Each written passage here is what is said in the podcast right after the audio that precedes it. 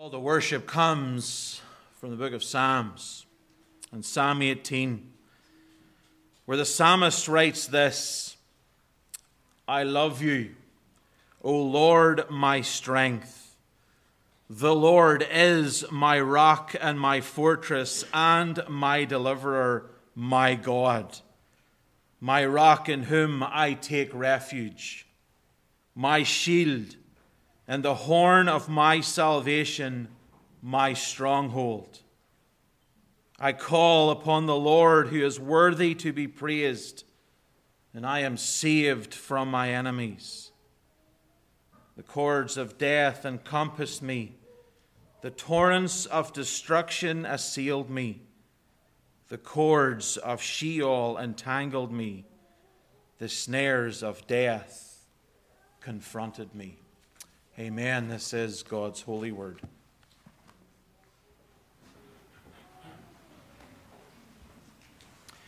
Let us together now worship our Lord and our Savior as we join in singing hymn number 421, the second tune. 421, the second tune, Rock of Ages, cleft for me. If you're able, please stand to sing.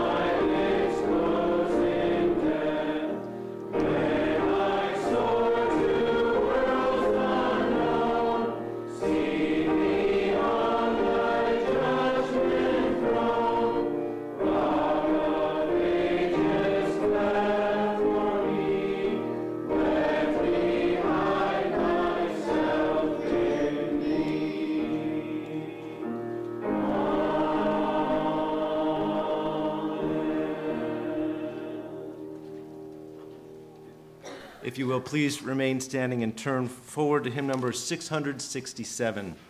To God be the glory, great things he hath done. 667.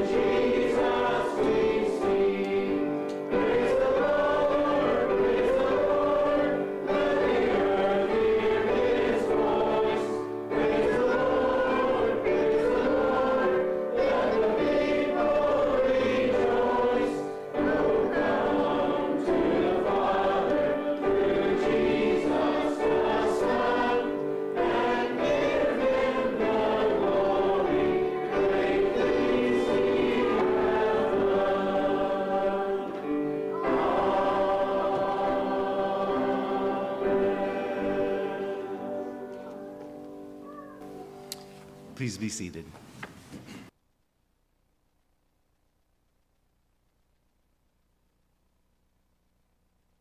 And fine singing voice this morning. That is a taste of heaven. And what a glorious thing it is when God's people sing, and what an encouragement. Let us come now and let us pray to our great God for many needs of our own congregation and for indeed the Gosner family at this time and for the wider family circle. So let us come and let us cry unto our great God. Let's pray.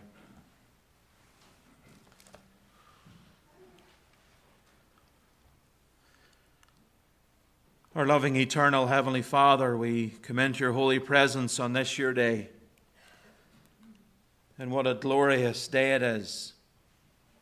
A day when God's people can gather to come and to worship and praise you, the one true and living God. And indeed, we've come this morning to praise you, to worship you, to adore you, Father, Son, and Holy Spirit. Lord, it is our desire this morning that we would come just as the psalmist opened up our worship this morning, that indeed we could say that we love you. You're a good God, a God who gives us more than we deserve.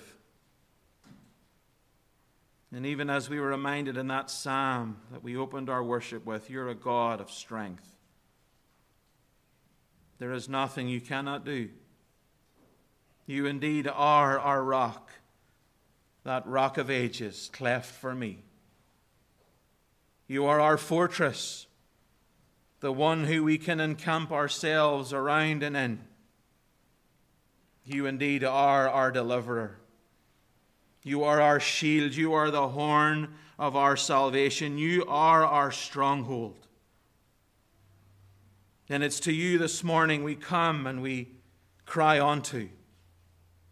We call upon the Lord who is worthy of praise.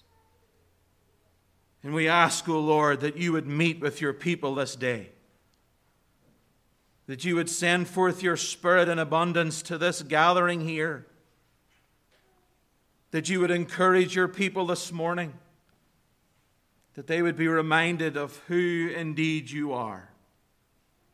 A God of love and a God of mercy. And yet, O Lord, when we say all those different attributes of you, we're reminded of ourselves. We are not these things. And indeed, even this week, O Lord, we have sinned against you and others in thought, word, and deed. Lord, at times we have been prideful. We have tried to do things on our own strength, try to do things that were pleasing to man and not to you. Lord, we ask that you would forgive us. At times when we had outbursts of anger, at times even when our lips were moving when they shouldn't and we were gossiping, at times, O Lord, when our minds were impure to different things, you know us, O Lord. Let us not come here this morning and pretend that we are something that we are not. We are sinners in need of a great and a glorious God. And this morning we come and we confess our sins to you. Not merely to tick off a box or to say that we've done it. But our hearts, O Lord, are grieved when we think of the sins that we have committed against you and others. Lord, we ask that you would forgive us this day. Your word tells us that if we confess our sins, that you will forgive us, and that they will be as far as the east is from the west. Lord, help us in these days to take our sin serious. Help us to be reminded that indeed you are a three times holy God. And, O Lord, if we are found outside of Christ and our lives were to be taken from us, then hell is where we will be. And so this morning we pray for some even gathered here who know you not. Lord, we ask that salvation would come to this place this very day. Even those who have sat for weeks and months and years, O Lord, have nothing hinder them this day, that they would hear your call, that they would run to the foot of the cross, and that they would cry, Lord, what must I do to be saved? Lord, this day, show us your power. Show us indeed that horn of your salvation. Rescue those lost sinners, O Lord. And may you receive all of the glory. This morning we come and we give you thanks for many things. We give you thanks for your Son, the one who bled and died and suffered on our behalf, the one who died that cruel death upon a cross, the one who was buried, and yet the one who has rose victorious.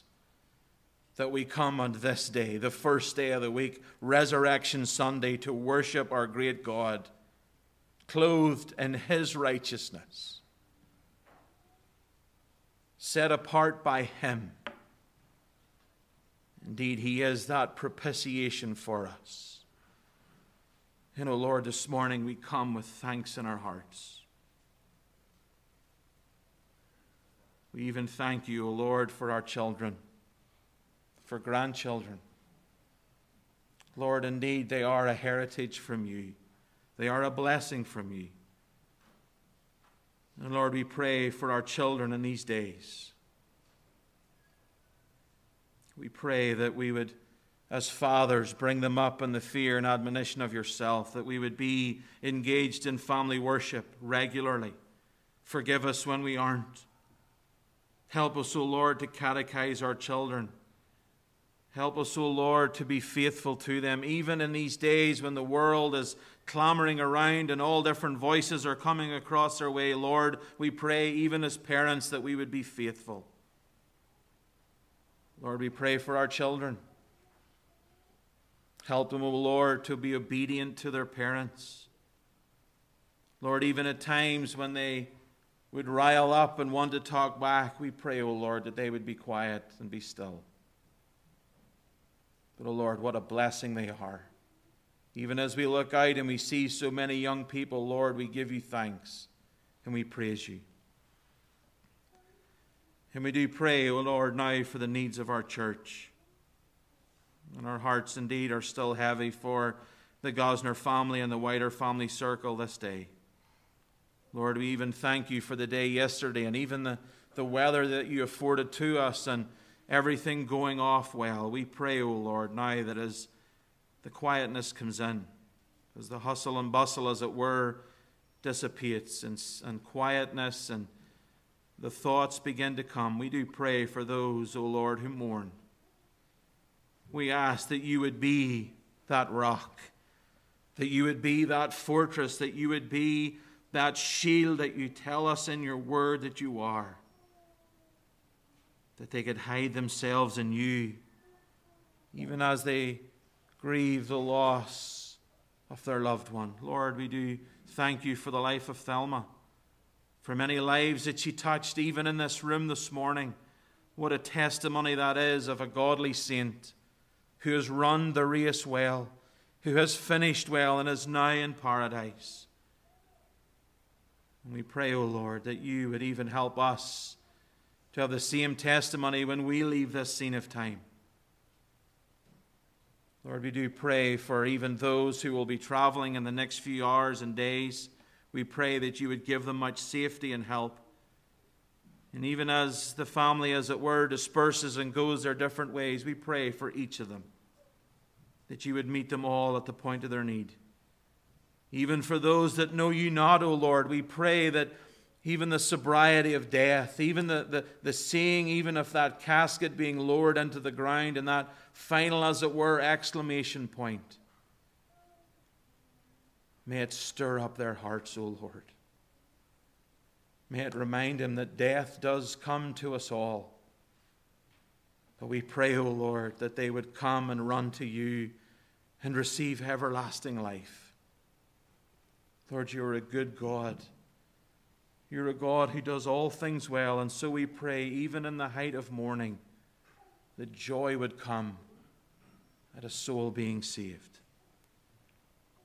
And Lord, we pray on the other end of the spectrum, on the age scale, for little Charlotte. A better week, O Lord, a week of stability, and yet a week of more waiting. Lord, we pray that you would bring a heart soon for this little one. We pray, O Lord, that you would even soon have that phone call come in, that a heart, a suitable heart, is available. But until then, O Lord, we pray that you would give much patience to Mark and Nicole. We pray as days turn into weeks and weeks into months and months soon into a year, O Lord. We pray that you would be with this dear couple. Lord, as a body, we miss them very, very, very much. And so we pray that soon that heart would be given, that recovery would go well, and soon they'd be able to join with us again to praise you, our glorious God. But until then, O Lord, we pray that you would give all of us patience. Help us to wait on your timing, a timing that will be perfect, a timing that will be pleasing to you. Lord, help us even with this. We do pray for their children. We ask that you would be near to them, encourage their hearts, even as they are doing well, O Lord, right now. We pray that you would continue to sustain and help and even keep them healthy and well. And Lord, we leave them in your care and in your keeping. We do pray for others in our congregation who are sick and infirmed and who are unable even to make it this morning and perhaps are watching on the live stream. Lord, we pray that you would be near to them. For some even who are looking after parents, and again the days turn into weeks and weeks into months, we pray that you would give much patience and endurance. We pray, O Lord, that you would even give rest of body and mind. And Lord, we do ask that you would give help in that regard. Lord, we do pray for our church. We ask, as we have gathered here this morning, that it would be an encouragement to all of our souls. And even the encouragement of others coming in amongst us and wanting to join us in membership. Lord, what a joy and a privilege that is. We pray that more would come and more would join us. That as your people, we would join together, we would unite our hearts together, that we would encourage one another to fight the good fight, to run the race well, and even when we fall and trip, they would help us and encourage us.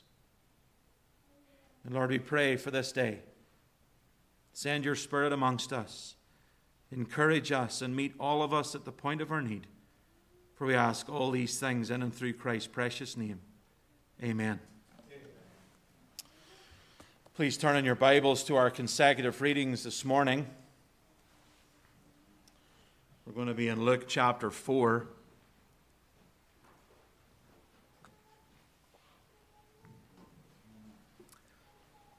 The Gospel of Luke in chapter 4, and we're going to be reading together verses 14 through to verse 30. If you're able, please stand and let's read God's Word together.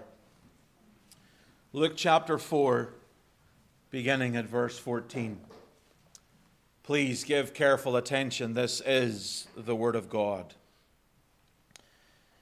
And Jesus returned in the power of the Spirit to Galilee, and a report about him went out throughout all the surrounding country. And he taught in their synagogues, being glorified by all. And he came to Nazareth, where he had been brought up, and as was his custom, he went into the synagogue on the Sabbath day and stood up to read. And the scroll of the prophet Isaiah was given to him.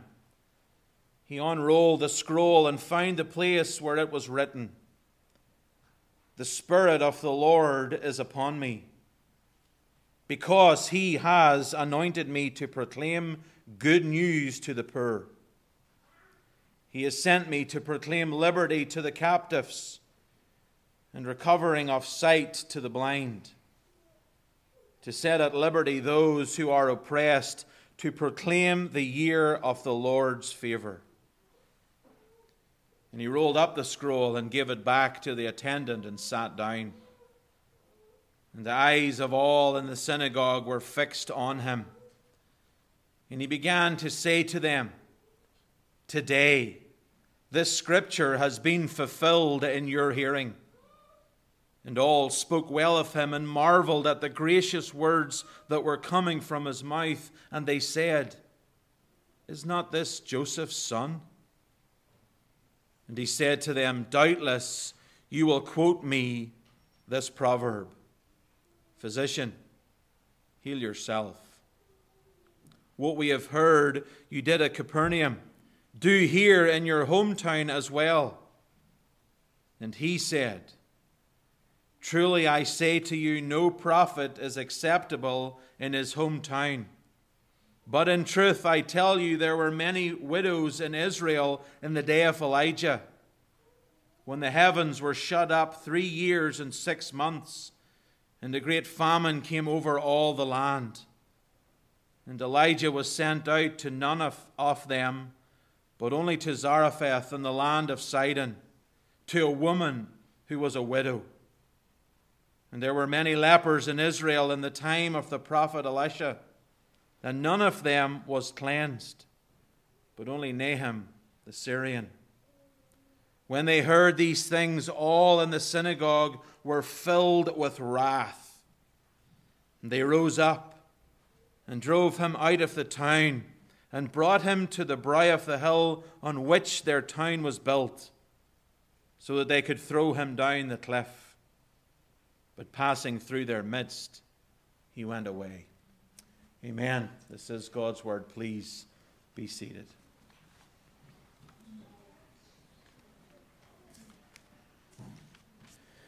Before we come to open up God's word this morning, let's cry on to our great God again in our time of need. Let's pray. Our great God, as we come before you now and we read and expound your word, Lord, we pray that you would enable and help us.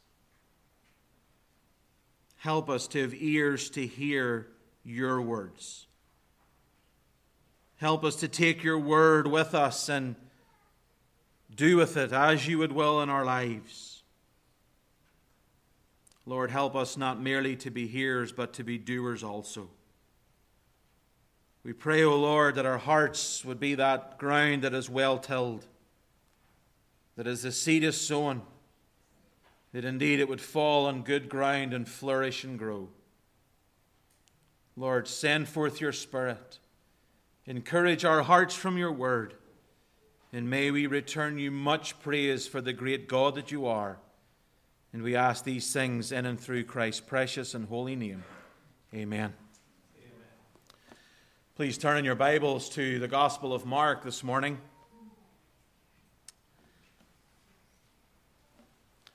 The Gospel of Mark in chapter 6. We're going to read together, putting this feeding of the 5,000 into its context, beginning at verse 30, and we're going to read through to verse 44. Mark chapter 6, beginning at verse 30, the Word of God says this: "The apostles returned to Jesus and told him all that they had done and taught. And he said to them, 'Come away by yourselves to a desolate place and rest a while.' For many were coming and going, and they had no leisure even to eat. And they went away in the boat to a desolate place by themselves. Now many saw them going and recognized them, and ran there on foot from all the towns, and got there ahead of them. When he went ashore, he saw a great crowd, and he had compassion on them, because they were like sheep without a shepherd. And he began to teach them many things. And when it grew late, his disciples came to him and said, 'This is a desolate place, and the hour is now late. Send them away to go into the surrounding countryside and villages and buy themselves something to eat. But he answered them, You give them something to eat. And they said to him, Shall we go and buy 200 denarii worth of bread and give it to them to eat? And he said to them, How many loaves do you have? Go and see. And when they found out, they said, 5 and 2 fish. Then he commanded them to sit in groups on the green grass. So they sat down in groups by hundreds and by 50s. And taking the 5 loaves and the 2 fish, he looked up to heaven, and he said a blessing, and broke the loaves, and gave them to the disciples to set before the people. And he divided the 2 fish among them all. And they all ate, and were satisfied. And they took up 12 baskets full of broken pieces, and of the fish. And those who ate the loaves were 5,000 men. Amen. This is God's word. Perhaps no story in the Bible, other than the resurrection of Jesus from the dead, confronts us with the reality of our Lord's deity more directly than this feeding of the 5,000. Only God could do what occurred on that remarkable day in Israel. And as God's people this morning, I want you to do one thing. Very difficult and very hard. But I want you to forget all that you've heard of this story before and read it afresh with eyes to see and to hear. This story is so popular, and it's so captivating for children and adults. And this story is so important in the life and ministry of Jesus that this miracle that we have just read outside of the resurrection is the only one that is recorded in all 4 Gospels. Quite a remarkable thing. You'll find it in Matthew 14. You'll find it in the account that we've just read in Mark chapter 6. You can read it in Luke 9. And if you want more, you can go to John and read it in John chapter 6. And John 6 informs us that this miracle made such an impact on this crowd that day that they attempted to take our Lord Jesus Christ by force and make him king. We don't read that in Mark, but the other Gospels, and especially in John, we read of that. But yet our Lord would refuse. And praise God that he did. Remember the Gospel of Mark when we first began? His eyes are fixed on one thing and one thing alone. And that is the cross. The cross in which he will bear. The cross in which he will die upon. And the cross in which we look to and hope. And so our Lord would refuse those many people saying, Please be our king, because he was the King of Kings and Lord of Lords. There are many, many lessons in this feeding of the 5,000. 40 minutes, if I can keep it to that, doesn't do it justice. This is one of the miracles that has so many different facets attached to it that really in one sermon we can't give it justice, but we will structure the sermon in this way to gain hope and to see exactly who our great God is. And so this morning we're going to look at this under 3 headings. We're going to look at He is the Lord of little fears, He is the Lord of little faith, and He is the Lord of little food. So first of all, verses 35 through 36, He is the Lord of little fears.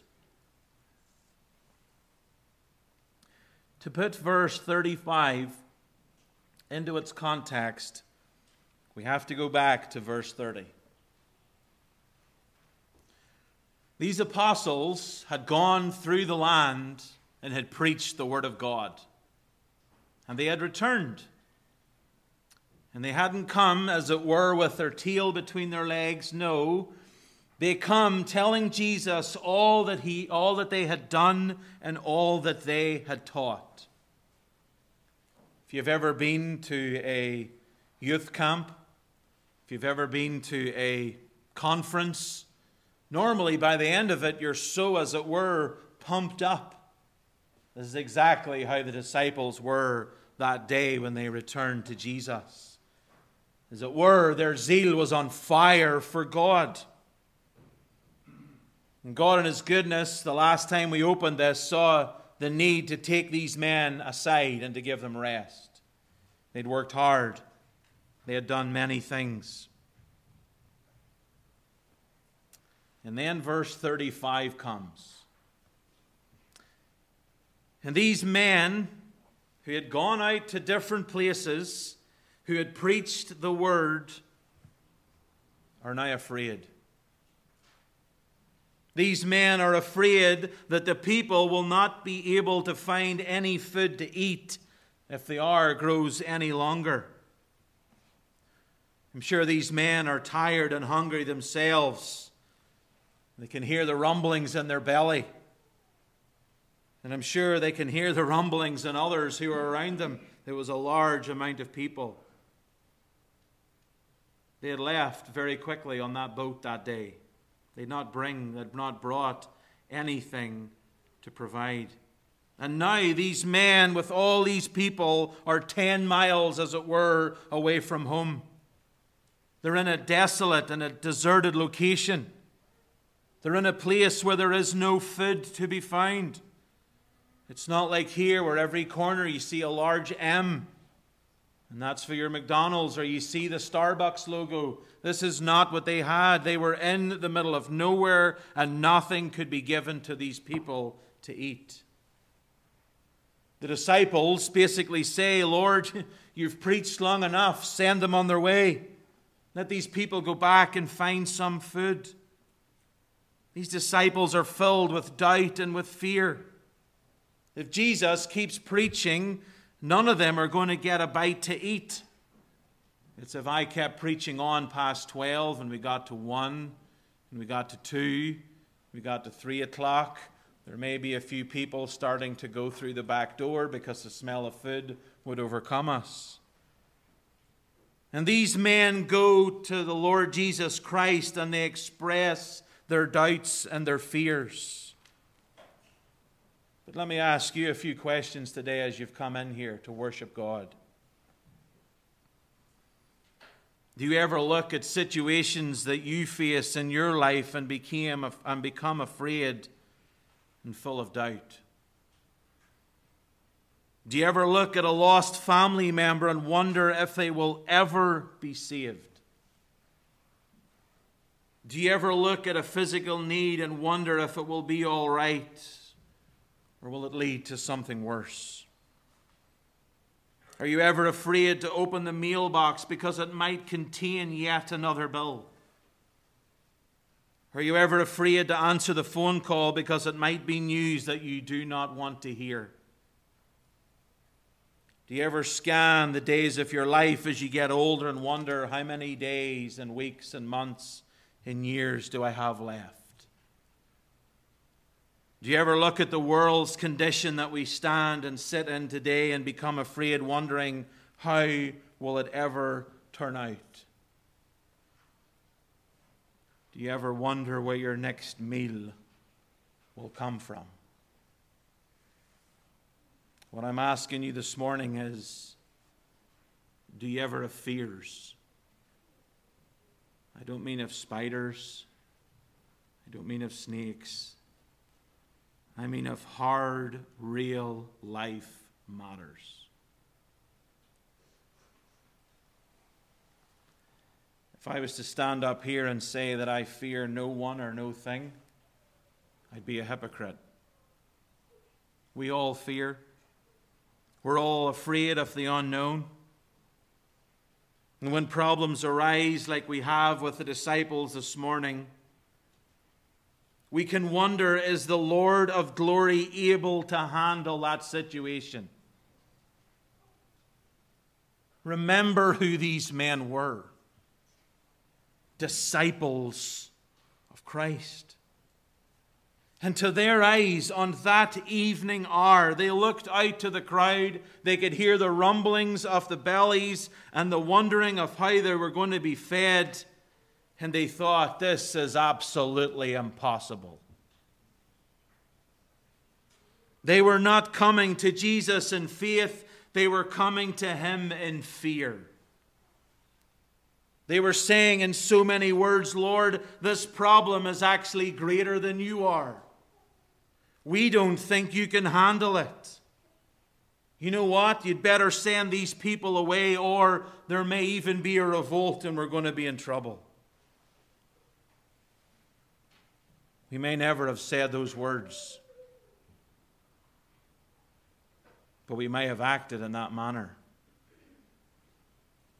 At times we can fret and worry about our problems, and we're filled with doubts concerning the Lord's ability to solve them. Instead of coming to Jesus with a heart that says, Lord, I believe you, I love you, my God, and I know that no matter what problem I have, it is nothing for you. But what do we tend to do? We tend to hold them and carry them on our backs and have them weigh in our minds, and as it were, they drain the life right out of us. The Word of God time and time and time again tells us, trust me. Trust me and forget the times of fear. Forget the times of worry. Forget the times of even disappointment in your life. Trust me.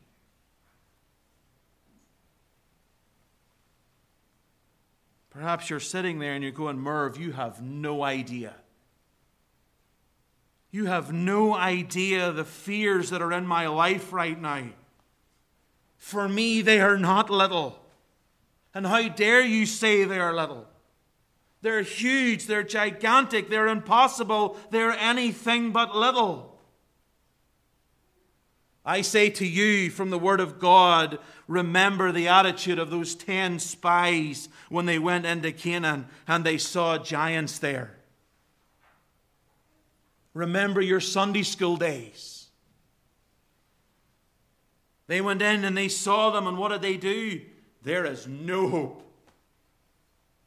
Don't even go in there. There was an attitude of, I don't care who God is, he's not as big as these people. But regardless of the fears that you have, and you have them, they are little when they are placed next to Christ. If he can create a universe out of nothing, surely he can meet your need. And here we pull on the handbrake and we hammer home that it was God who made the world. Not a bang, not a tadpole, not anything else. God created the world. And if God can keep Shadrach, Meshach, and Abednego through a furnace that was turned up so hot that those that were being thrown in were actually burnt up to a crisp, can he take care of you? If he can secure and close the mouths of ferocious lions in a den when a man is dropped into a pit and nowhere to go and there is no harm done to him, that same God can take care of you. If he can feed 3 million Jews in a desert for 40 years, surely he can take care of you.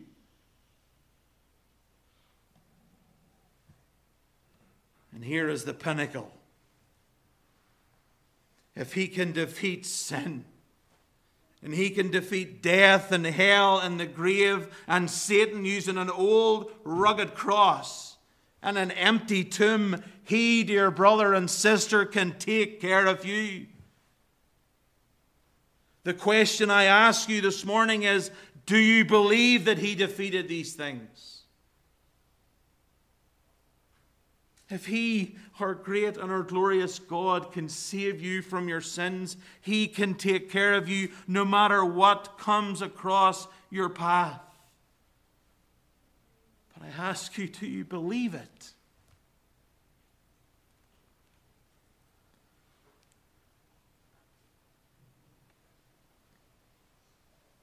For 36 years, I've had the privilege of being taken to church every single Lord's Day.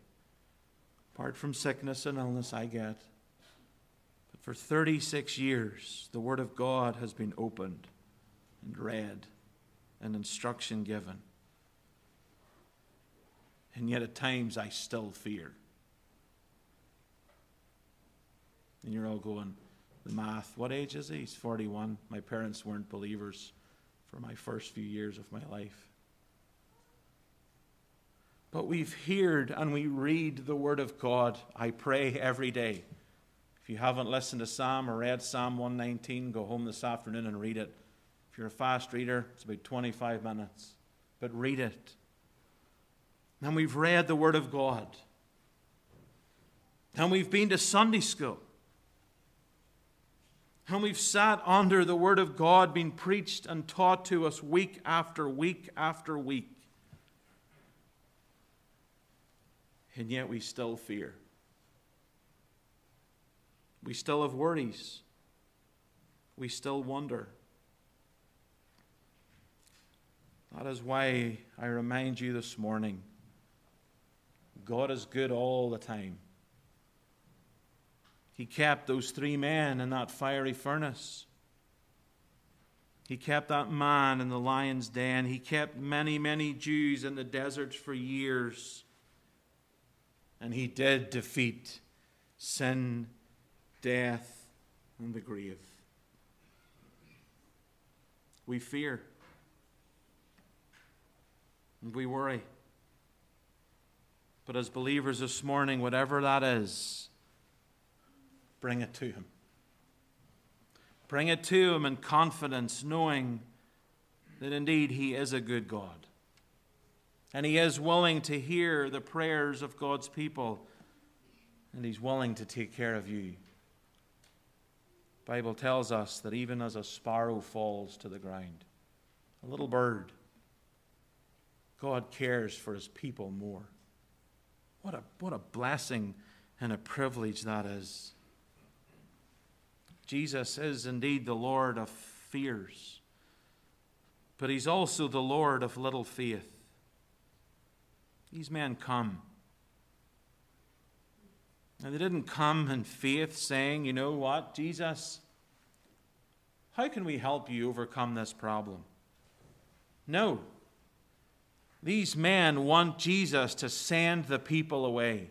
Send them away, verse 36. Tell them to shoo away and go get their own food. Sort yourself out. Go wherever you can and buy whatever is able you're able to purchase in these days. And they come to Jesus with that attitude. They come to Jesus and say, look, this is a huge problem. There's nothing that can be done here. Send them all away. And look what Jesus does. It's as if it were that slap across the face. Do you know who I am? He answered them, you give them something to eat. Us? We cannot feed these people.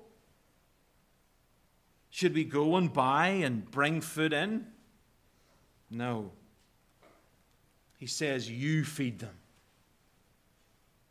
This command is immediately met with unbelief. The Gospel of John, in the Gospel of John, Philip is the one who speaks up and he says there that 200 penny worth of bread is not sufficient for them, that every one of them may have just a little. We have it in Mark as the denarius or the denarii, which was a day's wage for an average worker. It would have taken the average worker 8 months to earn the amount of money that Philip and John is talking about. In modern day terms, it was about $10,000. It was more money that they could ever hope to collect on a short notice. And Philip is saying, Lord, even if we had $10,000, we couldn't satisfy all these people. It is impossible. Jesus says, feed them. The disciple says, we don't have the resources. This is a problem that cannot be solved. These men looked, and they considered that the problem, that it was insurmountable. It was things that they couldn't change or they couldn't help. But he was right there.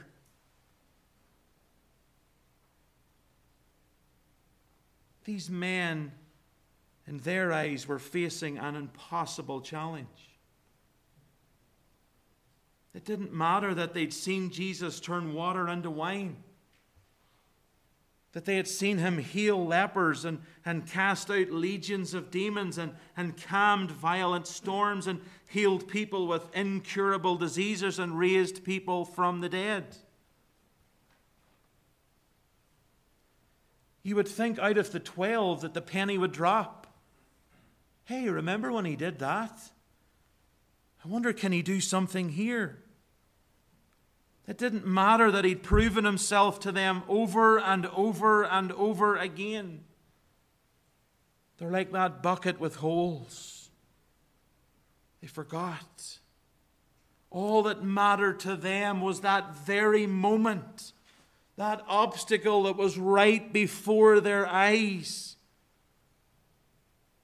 It was as if they said, we can't, and you know what? We don't believe you can either. O ye of little faith. And we can, give it to them. But we're just as bad. Let me ask you a few questions. Has God ever failed you, believer?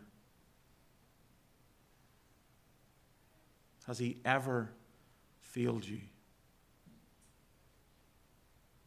Have you ever had a genuine need that he didn't meet?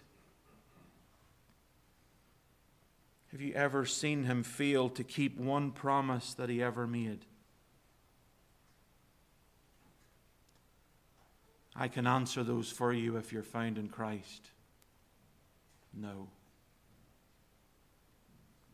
God has never failed us, and God never will. He saved your soul. He lifted your feet from that miry clay. And he set your feet upon a rock. Him. That's why yesterday, around a graveyard, in the middle of nowhere, someone was to ask me how you get there. I have no idea. I am so thankful for Apple Maps. But in the middle of nowhere,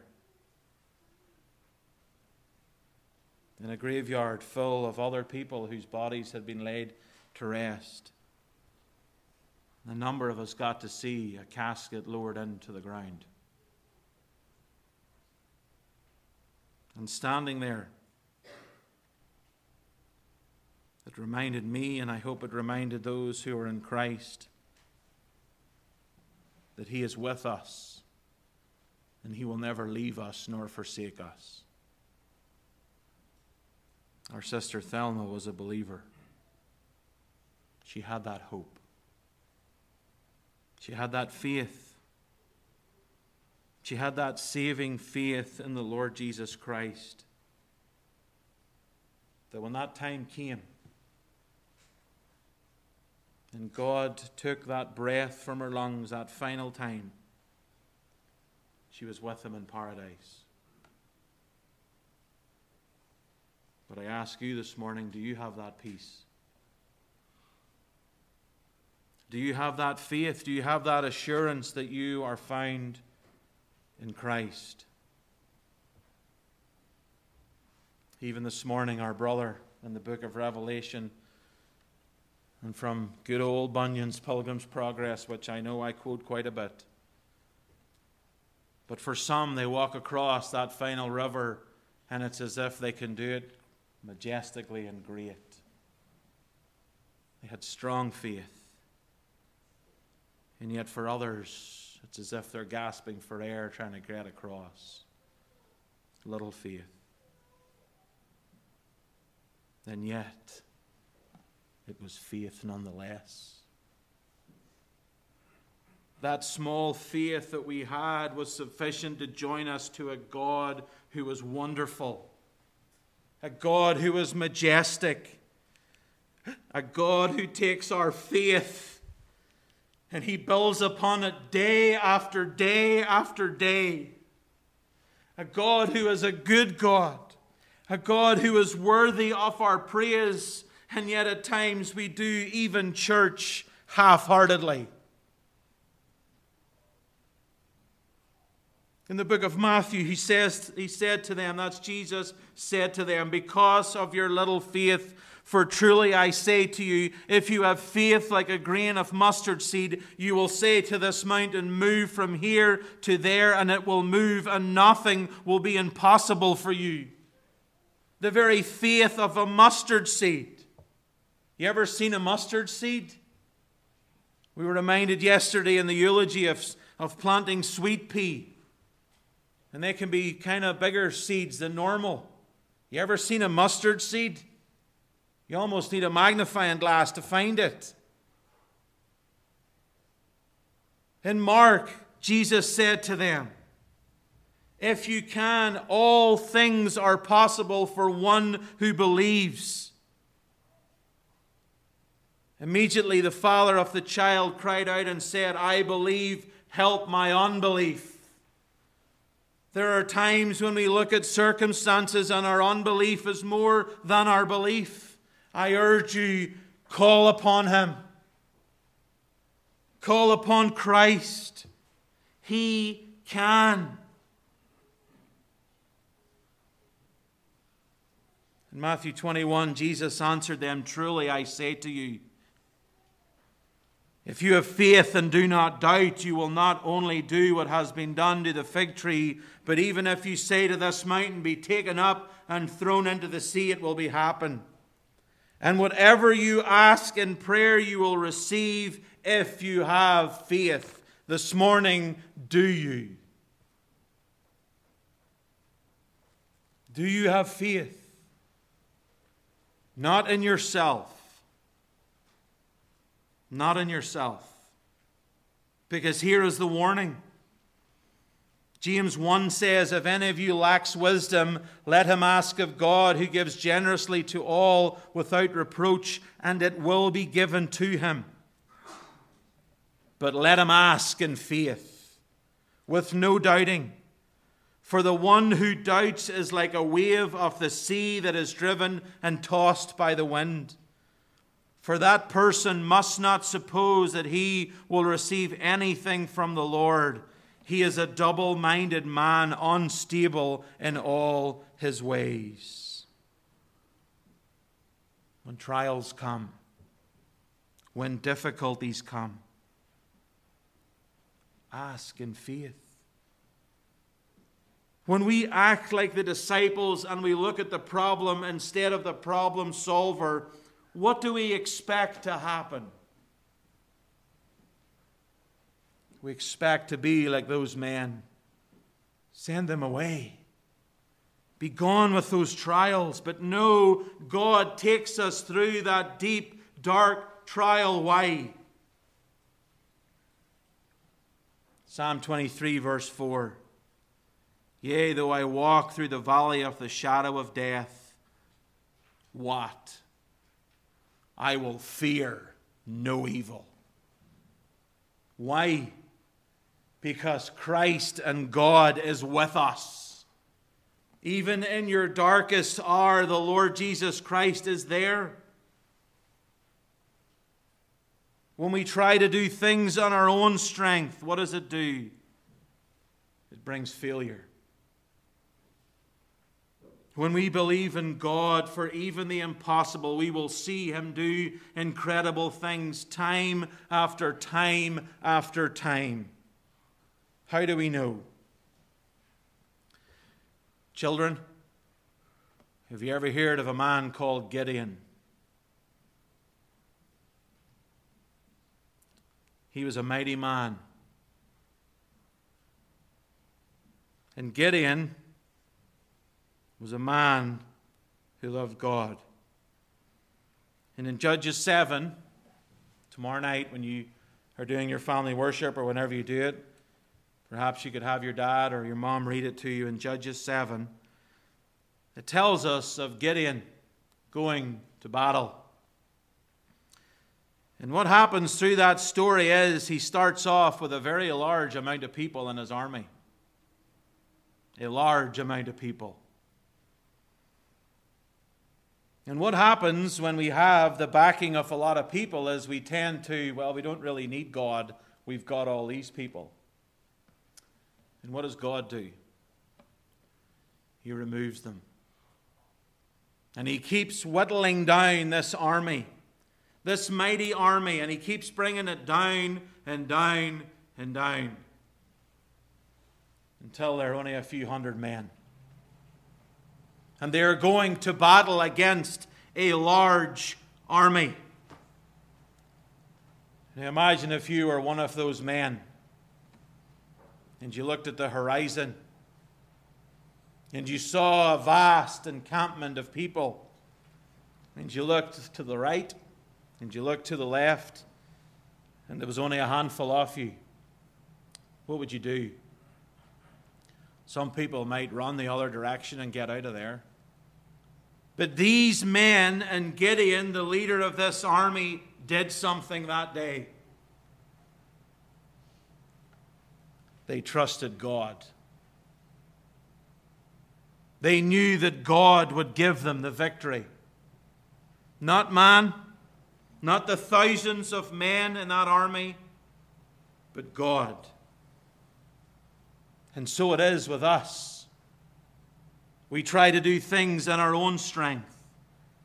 We try to do things to get the applause of others and men.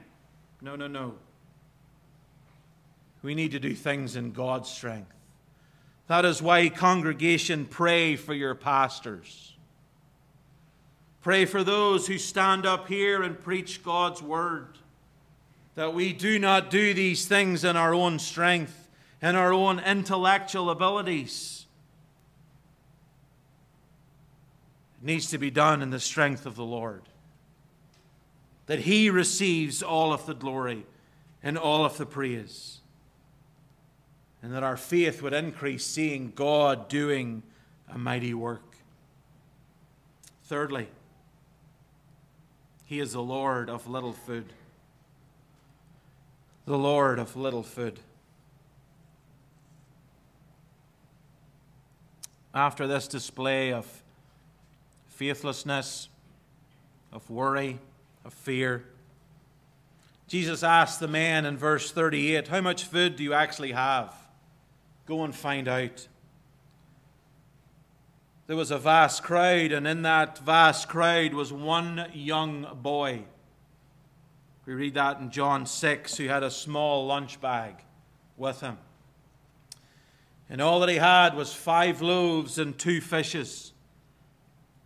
Now, there are times when we read that, we think it's some big, massive French baguette that he had. That, you know, maybe there's a slight possibility that if we cut it thin enough, we could feed most of them. Or, you know, maybe there's someone in the back and they've got a sourdough starter and they're making bread and there's enough. And we look at man. These loaves were no bigger in circumference than that of a tennis ball or a softball. They were flat. And these fish were not bass or 700-pound yellowfin tuna. They were the fish that those people ate in those days, and what were they? The size of a sardine.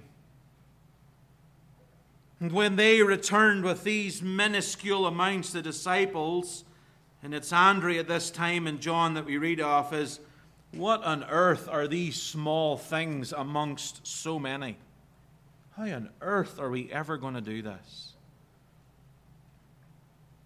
And from a human perspective, they're right. There's times as husbands, we can say to someone at church, hey, would you like to come for lunch? And we perhaps don't tell our wives that we've invited someone, and on the drive home we say, oh yes, I have such and such coming over, and we get that look from our wives off. What? Same thing here. How on earth are we going to feed these people? But look at verse 39.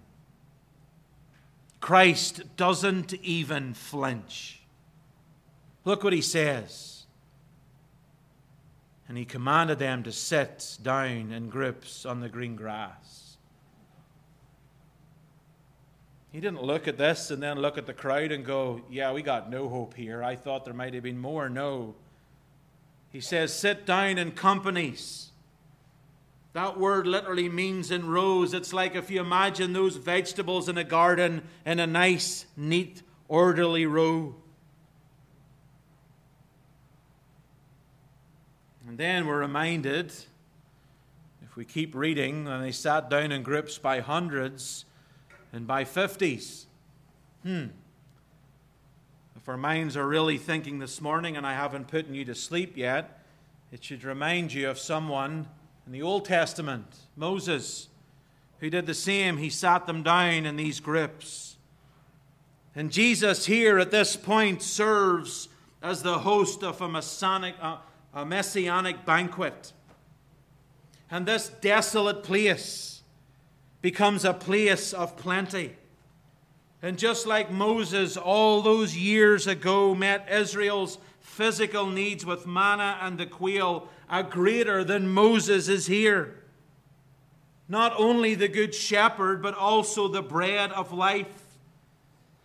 And he will feed his people here with an abundant feast, a feast that unlike they've ever known before. But yet in verse 39, we need to read of something remarkable. Mark here gives us the profile of the one who is doing all of this.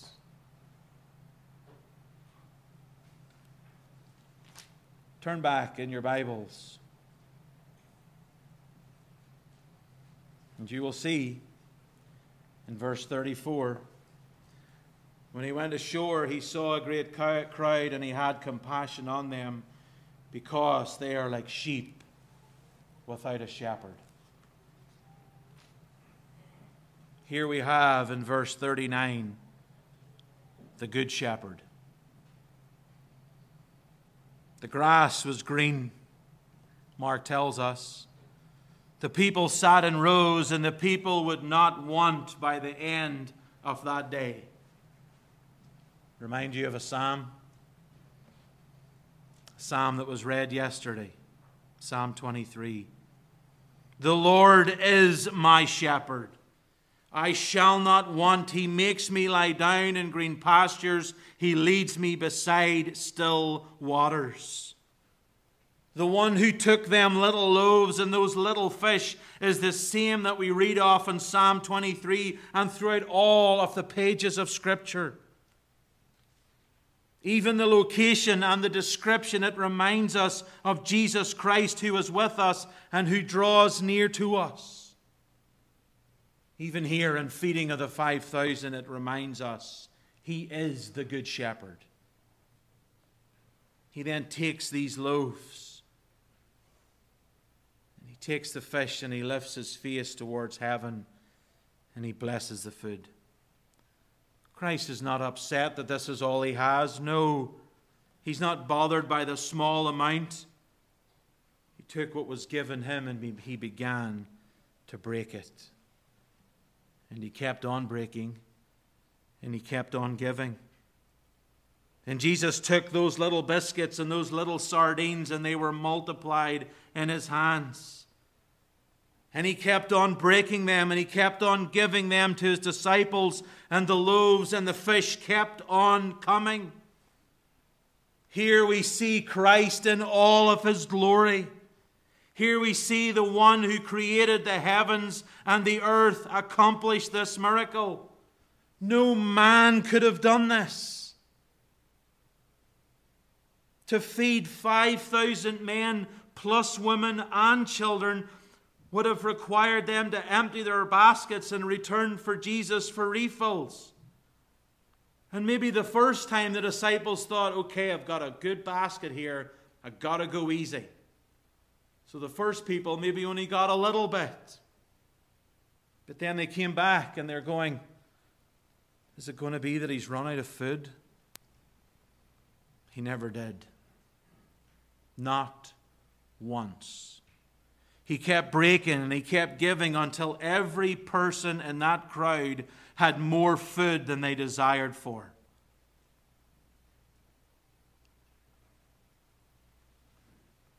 And the disciples took up what was left. And there were 12 baskets, one perhaps for every doubting disciple. What is the point of this passage? One that we know oh so well.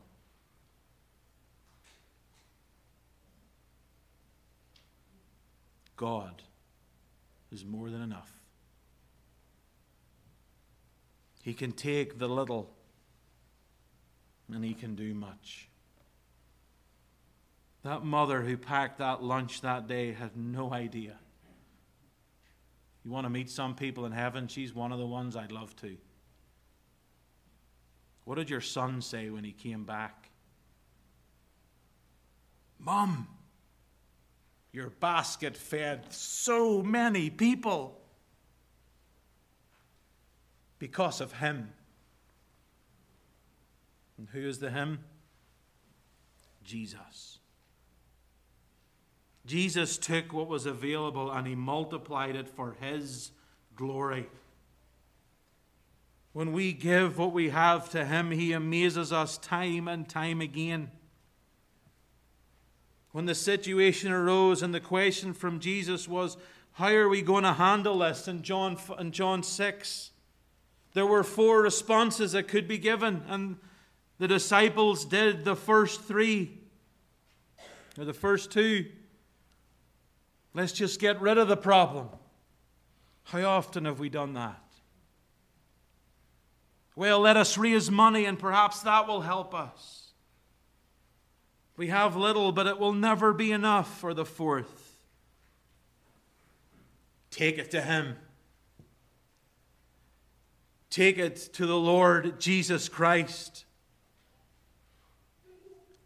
If he can use the cry of a little baby to bring peace to Abraham and Sarah, if he can use a stammering man called Moses to lead his people from Egypt, to stretch out his hand and his rod to part the sea and deliver his people from Pharaoh, if he can use a little boy named David who slung a stone and removed a mighty giant, if he can use tiny bread called manna to feed his people for 40 years, if he can use a leather mantle to part the Jordan for Elijah and Elisha, if he can use a widow with a little meal and a little oil to take care of the man of God, if he can use a little woman by the name of Mary to bring into a little world that baby called Christ who would die and go to a cross and would be raised again, what are we to do? Trust him. Is there something in your life today that's troubling you? Then, dear saint, bring it to him. Bring it to him. Do not wait another day. Do not hold on to those fears and worries another moment. Bring them to him. And just to make one thing abundantly clear, Jesus could have done all of this without anything. Jesus could have fed that multitude that day with nothing. But he chose to use what was given to him for his glory. Bring and place into his hands today. He will take it and use it in ways that you cannot imagine. You've been given talents and abilities. Dear Saint, use them. Bring your gifts to him and watch him multiply them for his glory. Bring yourself and watch him use you. You see, God specializes in something. He specializes in taking these frail clay bodies and using them for his glory. Please turn in your Bibles to 2 Corinthians, and with this we close.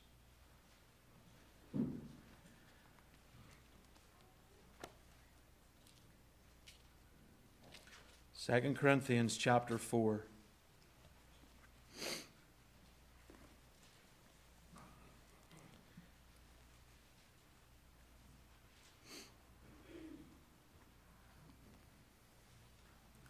Where we read this in verse 7. That we have this treasure in jars of clay to show that the surpassing power belongs to God and not to us. We are afflicted in every way, but not crushed, perplexed, but not driven to despair, persecuted but not forsaken, struck down but not destroyed, always carrying in the body the death of Jesus, so that the life of Jesus may also be manifested in our bodies. For we who live are always been given over to death for Jesus' sake, so that the life of Jesus also may be manifested in our mortal flesh. So death is at work in us, but life in you. Since we have the same spirit of faith according to what has been written, I believed, and so I spoke. We also believe, and so we also speak, knowing that he who raised the Lord Jesus will raise us also with Jesus and bring us with you into his presence.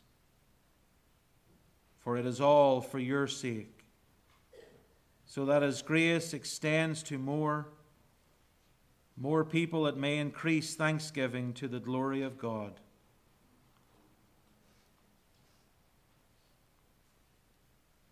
So we do not lose heart. Though our outer self is wasting away, our inner self is being renewed day by day. For this light, momentary affliction is preparing for us an eternal weight of glory beyond all comparison. As we look, not to the things that are seen, but to the things that are unseen. For the things that are seen are transient, but the things that are unseen are eternal. Believer in Christ, that is you this morning. I urge you, do not lose heart. Though our outward self is wasting away, our inner self is being renewed day by day. Day by day. May it be that we would look at ourselves as those jars of clay. Doesn't seem like much. Doesn't look like much. But yet, those vessels are the honor and glory of our great God. Today, whoever you are, get your life into the hands of him who can help you and aid you throughout this life. Let us all pray.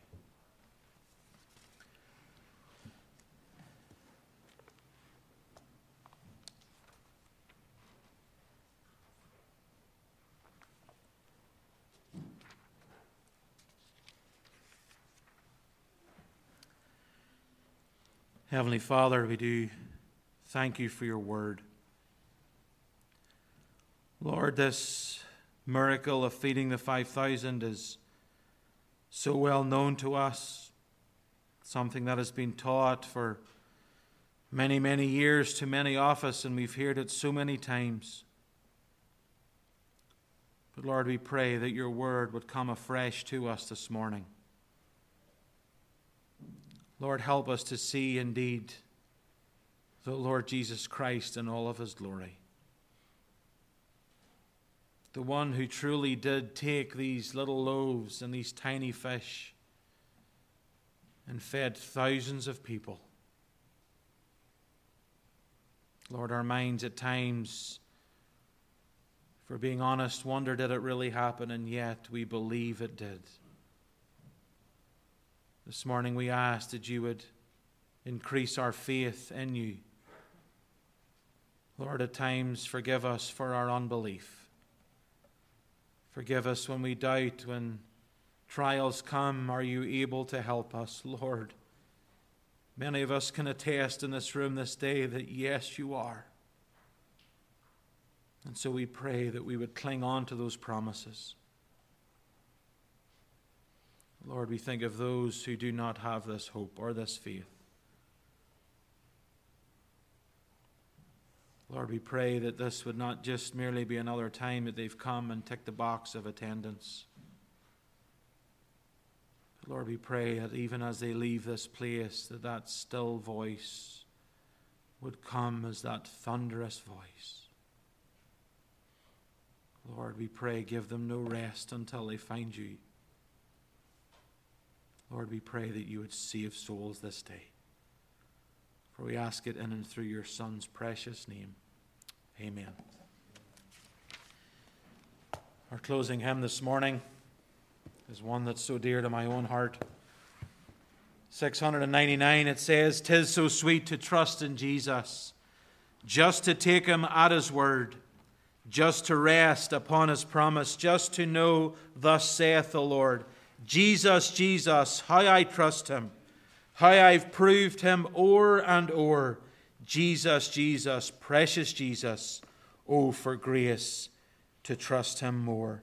Dear saint, if that's you this morning, then can I encourage you to raise your voice and sing praise to the one who we find rest in, the one who has proved himself o'er and o'er, the one who indeed is precious. Let us stand and let's sing together hymn 699.